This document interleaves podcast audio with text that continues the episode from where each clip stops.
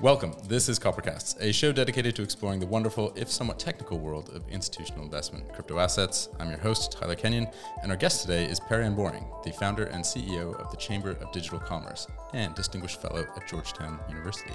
Welcome, Perianne. Thanks, Tyler. So I think you are probably one of the earliest adopters of the digital asset space that I've ever met. Um, but interestingly, I think you've always kind of approached it more from a public policy perspective. So you were a legislative analyst in the House of Representatives before you founded the chamber. So I'm curious, like, talk me through your journey from, I guess, politics into crypto, or was crypto first, and then you went directly into politics to try and influence it? Like, what's the Perianne story? Yeah, and I'll clarify that okay. policy because I do not like politics. Okay. I like policy. Like politics is the campaigning and yep. winning people over and. Ugh, you know, not my favorite thing. Um, the policy, the substance of laws and regulations impacting our country. So uh, I guess the original Perianne story, I'll go back. I'm a native Floridian. I grew up in a small town called Lakeland. Um, I studied at the University of Florida. My major was economics. Um, and I was there during the financial crisis of 08. And the financial crisis was largely the housing market blowing up, which was basically the state of Florida, which was everybody I knew. So I didn't know anybody that wasn't impacted by what was happening. And as someone studying economics, um, me and a couple of my friends, we were really pressing our professors of like, what is going on in real time? And it just, the process was interesting because our professors had a hard time explaining that. Our textbooks didn't explain it. My macro book was written by Ben Bernanke, who was the chairman of the Fed at the time, um, which was just a bunch of math equations. It didn't have anything about human action and what had actually happened. Um, so I um, kind of went on my own independent study uh, to learn about monetary policy and fiscal policy and try to understand why we had gotten to, to where we had to bail out the banks and you know, everything else that, that followed. And um, I felt like where our nation stood did not truly represent the values that I was brought up on. So at an early age, I dedicated my career to fighting for economic policy, better policies for a more sound monetary system for my generation and those will that that will come after me. So I went to DC. Um, I did my internship at the White House, and then I went to Congress and worked in the House. Um, and while I was there, I was working on all sorts of kind of free market pieces of legislation. And um, actually, a signature piece of legislation I worked on was the Jobs Act, which brought us crowdfunding and peer to peer lending rules. Um, and one of my friends, and I was a big advocate, and I did a lot of work to try to push that through the legislative process. And one of my friends was like, You know, you like this crowdfunding stuff. You may like this Bitcoin thing. It's this virtual currency, it's not controlled by government or by corporations. I just think, you know, given kind of your po- political views, uh, this may be interesting to you. And it was absolutely fascinating to me as somebody um, working in monetary policy. The idea of having a currency outside of state control was super interesting. And that was in 2011 ish. Wow. And uh, I'm still on that journey. And I mean, I got to ask you then, like, how much Bitcoin did you buy in 2011? I hope it was a lot. well, I worked for the government. I was making $42,000 okay. a year. So I had like $5 over to buy beer on the weekend. So unfortunately, I didn't buy that much. And it was never about getting yeah. rich. To me, it was this this technology is how we can move towards a more sound and inclusive monetary system. Like that's why I got in it. And it wasn't really until later that I kind of understood the, the, the, monetary uh, power of Bitcoin, given it's been the best performing asset 10 out of the past 12 years. Um, but uh, it really was about, you know, having a better uh, economy. So you spent a couple years like learning about cryptocurrency while working uh, at the White House or, or the Senate. Um, but you founded the chamber in 2014, yeah. I think. So, what led to the actual founding of the chamber? What gave you the, the, you know, what was the catalyst or the impetus to actually set something up yourself? So, I left the Hill to go into media, and I was working as a reporter for RT America, and I had my own show called Prime Interest, and we um, Bitcoin was one of my beats. So, I became one of the first, if not the first, international um, television people, journalists, to report on Bitcoin. And that was in the year of 2013. Uh, which I like to say the, the, the, best gift you could ever give anybody, a journalist, is Bitcoin in 2013, because that was the breakout year for Bitcoin. We had the bailouts from Cyprus, and that was when Bitcoin had its first international headlines because people in Cyprus started buying Bitcoin, and given the economic uncertainty around the bailouts and the haircuts. And then you had Silk Road and Mt. Gox, two big kind of public disasters that, in my opinion, were still uh, repairing the, the PR damage from that. Um, but really, I'm a policy person. I ended up in news, I was recruited, and I enjoyed it. But uh, I had the opportunity to follow Bitcoin at its infancy, uh, but after doing that for some time, um, you know, we saw how the regulatory machine was responding to these issues of a, a, massive bankruptcy and an illicit operation. And to me, it became very clear that the industry needed to have representatives in our nation's capital guiding them in this technology. Because what I was reading in the mainstream news and media was not totally accurate. And so that led uh, later to kind of the concept of, of the chamber, and we launched the chamber a year after that in 2014. So, I mean, it's nearly 10 years ago. It's eight years in. What have been some of the key milestones for the chamber in that time? Key milestones. Well, we're still here. yeah, that in and of itself we made it to eight years. Yeah. I'm still here. Yeah. Um, uh, so there's been a couple. We're, we're, predominantly a policy organization, and there's been a couple key fights that we've been on the on the front lines of. Um, the first was actually the BitLicense. So we're here recording in New York. New York was the first state to put forward a licensing regime for digital assets. It's you know it's now called the, the, the BitLicense. Um, that launched or the the first draft of the regulations were published two days before we launched the chamber. So we launched the chamber, and then everybody you know wanted to know you know what's your position on the BitLicense. Um, and we were the first advocacy organization for the digital asset industry. So we really had an opportunity to build a coalition and a campaign with just very, very little time to get organized. Um, and we were able to delay the BitLicense significantly. We got a petition going. We had the whole industry weigh in to this to the New York Department of Financial Services and say, "Hey, this is incredibly comprehensive. Um, it's a duplicative regime. Uh, how is this going to apply to the money transmitter regime? There's still a lot of questions, and the industry really hasn't had time to fully understand the implications of this to provide thoughtful input. And we successfully got delays of the implementation of the BitLicense. It's still here. We still have work to do in terms of rolling that back and fixing all the inconsistencies and the challenges businesses have navigating that.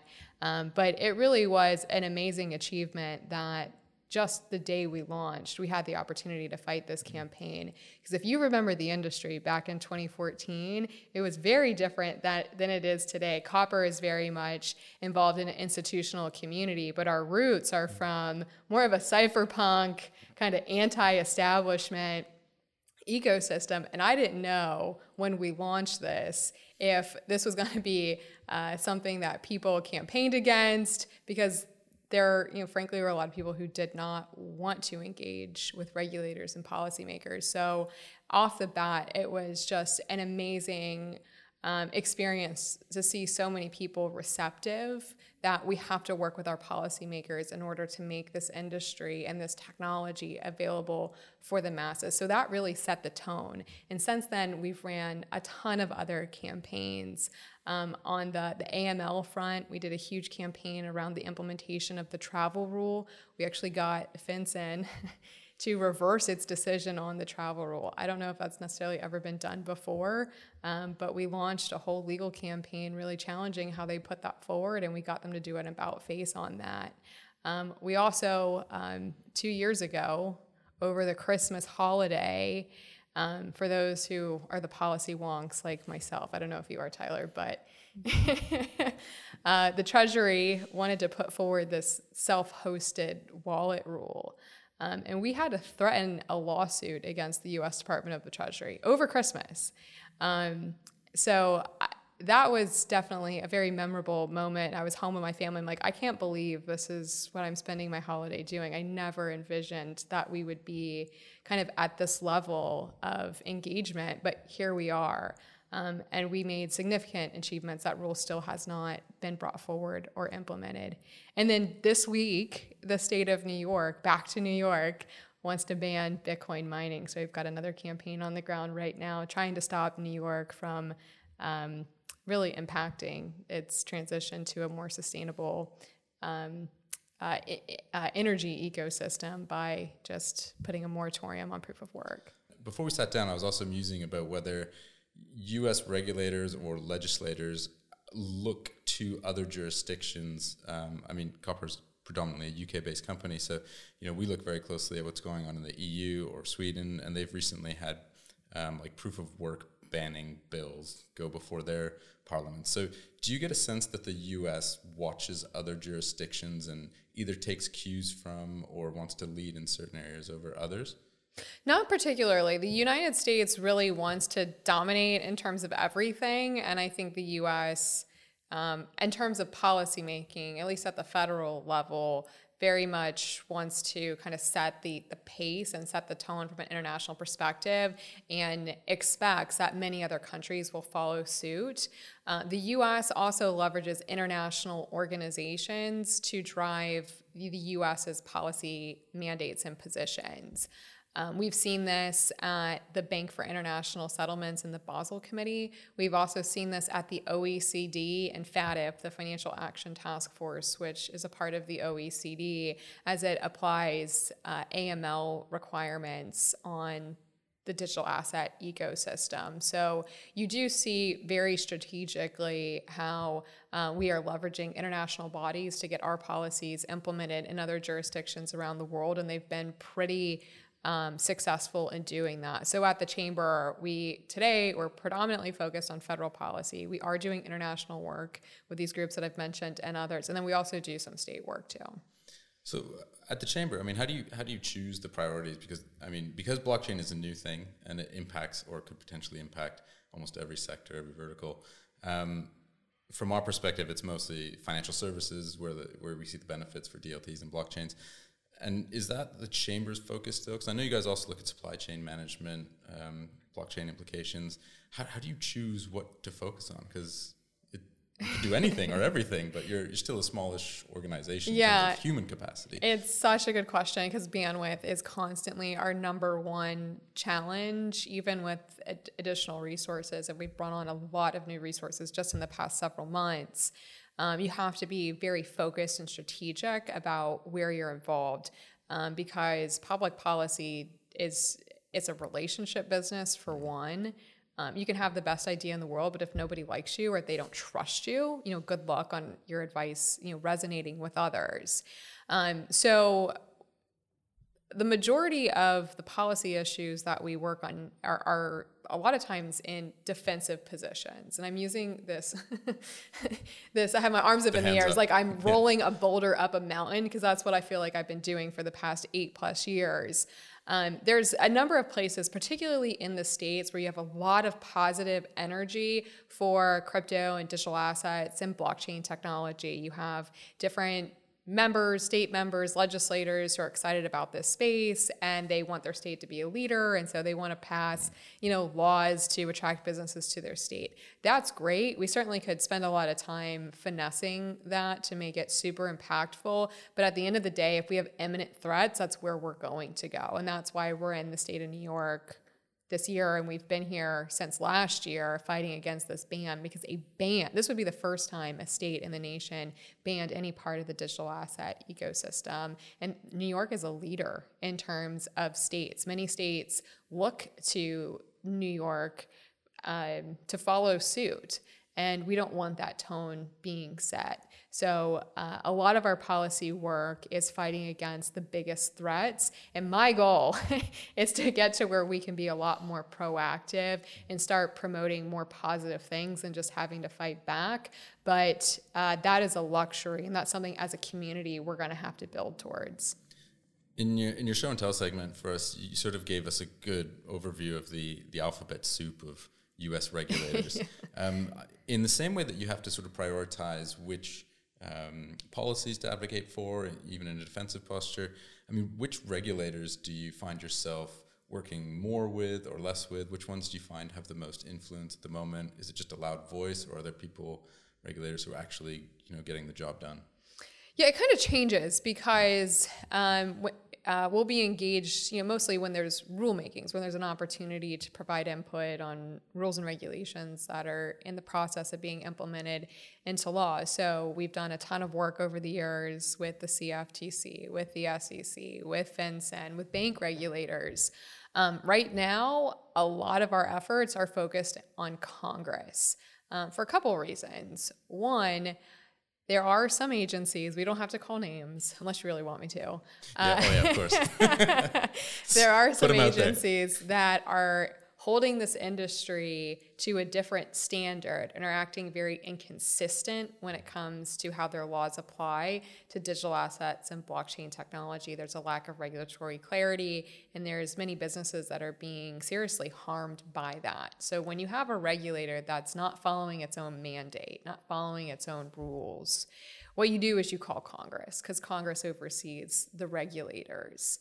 And there are significant efforts in Congress to provide oversight over these agencies where they are, you know, frankly, not doing their job. Um, so today, that is a huge focus: is educating members of Congress, bringing awareness to where the agencies are harming the growth of this industry, and trying to provide a legislative path forward to being regulatory clarity for our businesses that are operating here. Do you find um, so the president's executive order, which was only a month ago or less, is that making it easier to have these conversations with Congress, or does no one like? It, it kind of seemed like from the outside as a bit of a non-statement. You know, I mean, it's powerful because it came from the president's office, and it's probably the first time a president's put out as much thought leadership on Correct. on crypto. But at the end of the day, I mean, if I had to summarize the whole thing, it was like we're gonna keep looking at it. is that fair? That's progress, Tyler. that is what progress looks they like. They know who we are. Yeah. yeah. Okay. Good. Uh, no, I think your kind of interpretation is, is is is relatively accurate. I think a lot of people had that. You know, they read through it was like, okay, this doesn't it doesn't do a lot. So it's been described as the starting gun. So eh, there's a couple I think, accomplishments for the industry. One, it clearly states from the highest level of government that blockchain is a critical and emerging technology, and we want the United States to be a global leader in this ecosystem. And I'll tell you why that's important because in the agencies, we have an enforcement for first posture where we're not providing meaningful guidance and regulatory clarity to the industry. Instead, we're making them kind of guess what the rules to the road are. And if you mess up, we're going to come after you. So that provides very chilling message to businesses. And what this executive order did, I think, was neutralize a lot of that fear that's been coming from agencies, from the regulators to say, no, we want the development of this technology to happen here. So just setting the tone was important. Next, we talk about those coordination issues where you have this panoply of federal regulators that are all applying their laws to this space. And that's their job, by the way. Um, so that's what they should be doing. But we do need a coordinated approach because sometimes you have confusing and conflicting statements coming out of different agencies, and it creates a lot of red tape for businesses to have to navigate. So that coordination should be helpful but I am always cautiously optimistic about government efforts because uh, I do want to make sure that through that process, the industry has a voice. And so we're doing everything we can to inform those conversations and the studies that are coming out of the executive order. But I think it does have the, the key elements to provide regulatory clarity. Um, and we hope we hope for the you know, future of our industry that it achieves that. One of the things that's come up as a, a theme from the interviews we've been doing this week while we've been in New York City, um, it's about interoperability. And you know, some people talk about it on a technical level between blockchains and layer twos, but then there's also an, an element of interoperability and cooperation that sort of needs to happen in the industry writ large between everyone who wants to see it grow up and become mainstream adopted. But you know, as you say, there's like uh, I don't know, what is it like ten or twenty agencies, and then the, all the state level ones. That's just in the U.S. Because then globally, I mean, in the U.K. we've right. got five at least that want to have a say in it. Um, and then on the Trade Body Association, I mean, you guys are the OGs in this space. You've been around the longest and probably have the widest membership and um, maybe most influential membership.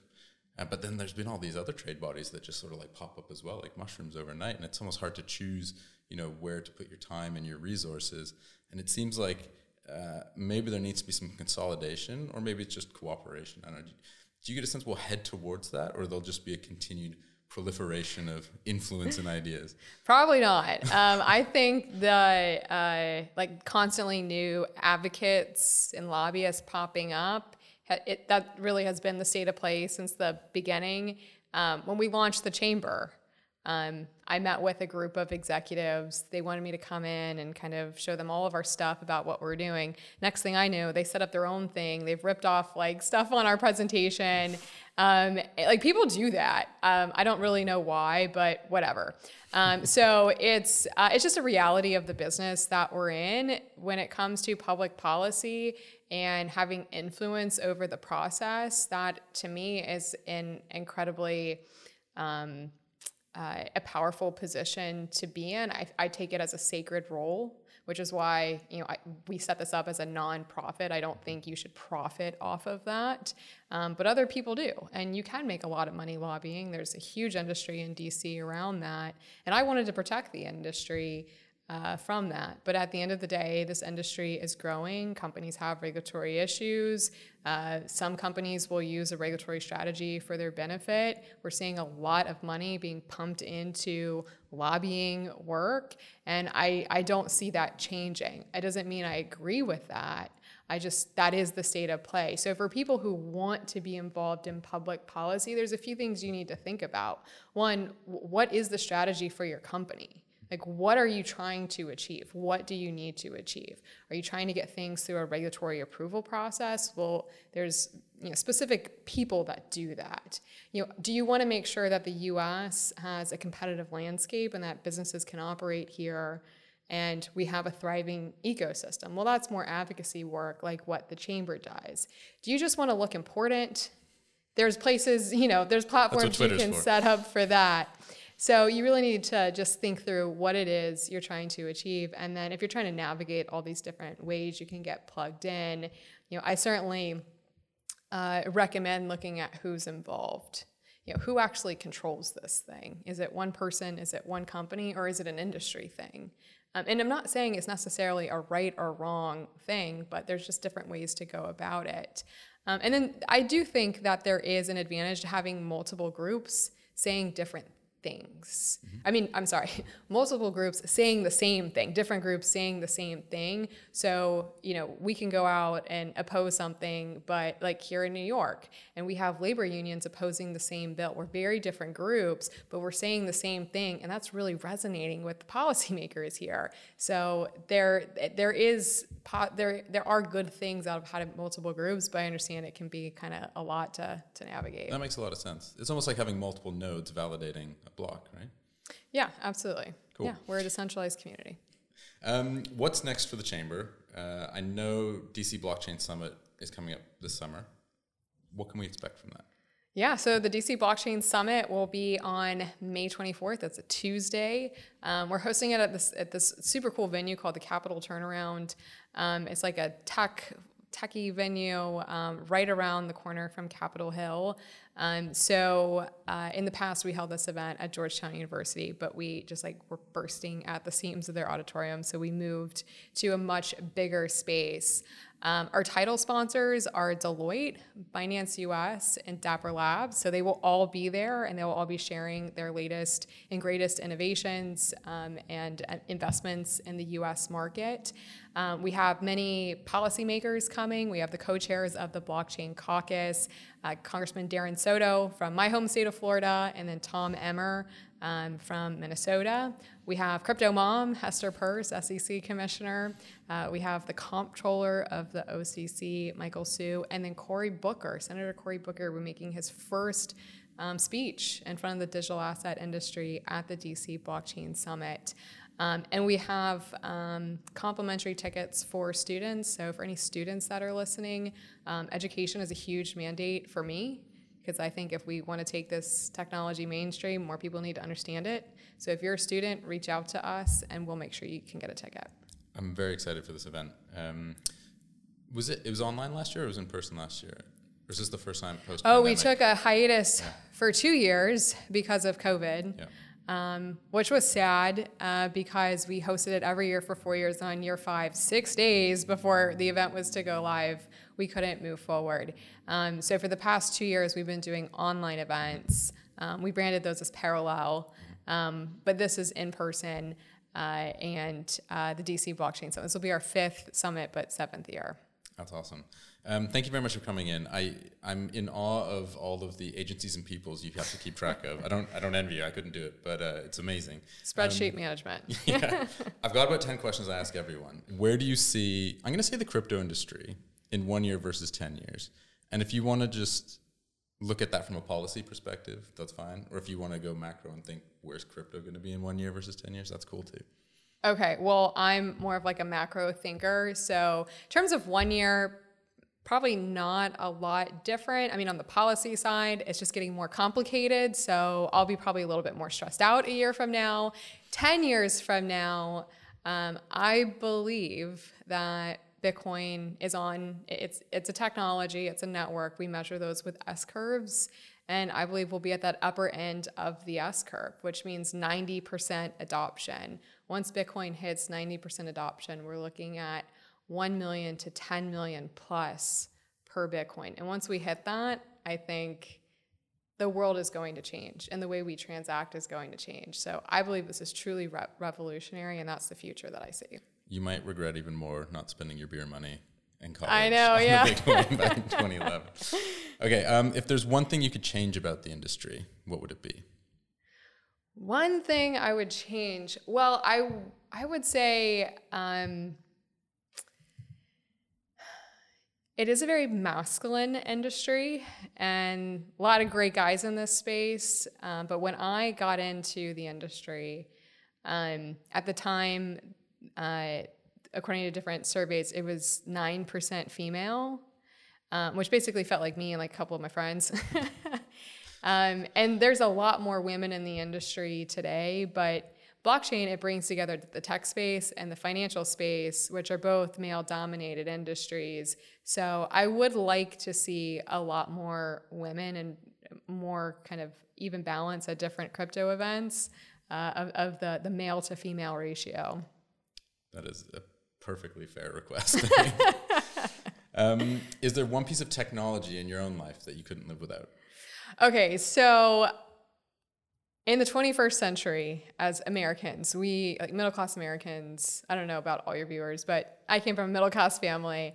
Um, we are the most spoiled like c- citizenry ever, and there's so many things that we probably just take for granted, um, from like running water electricity, air conditioning. So I think there's a lot of technologies that I don't think I could live without that I fully don't even know because we just take advantage of those things on a daily basis. I think one of our earlier guests during the pandemic said his favorite piece of technology was his shower. Oh yeah, yeah. Love my shower. Hot showers for hot sure. Showers yeah, gotta be hot. Yeah. Okay. um, what does your weekend look like if you get time off? my weekends are usually for R and R. Like I love going to the spa. I love getting massages. I try to catch up on my workouts. I'm catching up on reading. Like I'm finally to a point where I can like actually start reading books again after working like a mad person for so long. Like I try to carve out space to just read things I want to read. I go to church on Sundays. Um, and t- usually I'll go for like a bike ride or something outside in nature. So like I'm like rehabbing myself over the weekends from and all you live, the. You live in the Sunshine State, so I you do. must get outside a lot. You know, I'm also like very skincare conscious, so I'm like putting on sunscreen every day, wearing hats, wearing sunglasses. So like I'm trying not to. Well, come visit us in the UK. we don't get to see the sunshine but once a year. So. Yeah.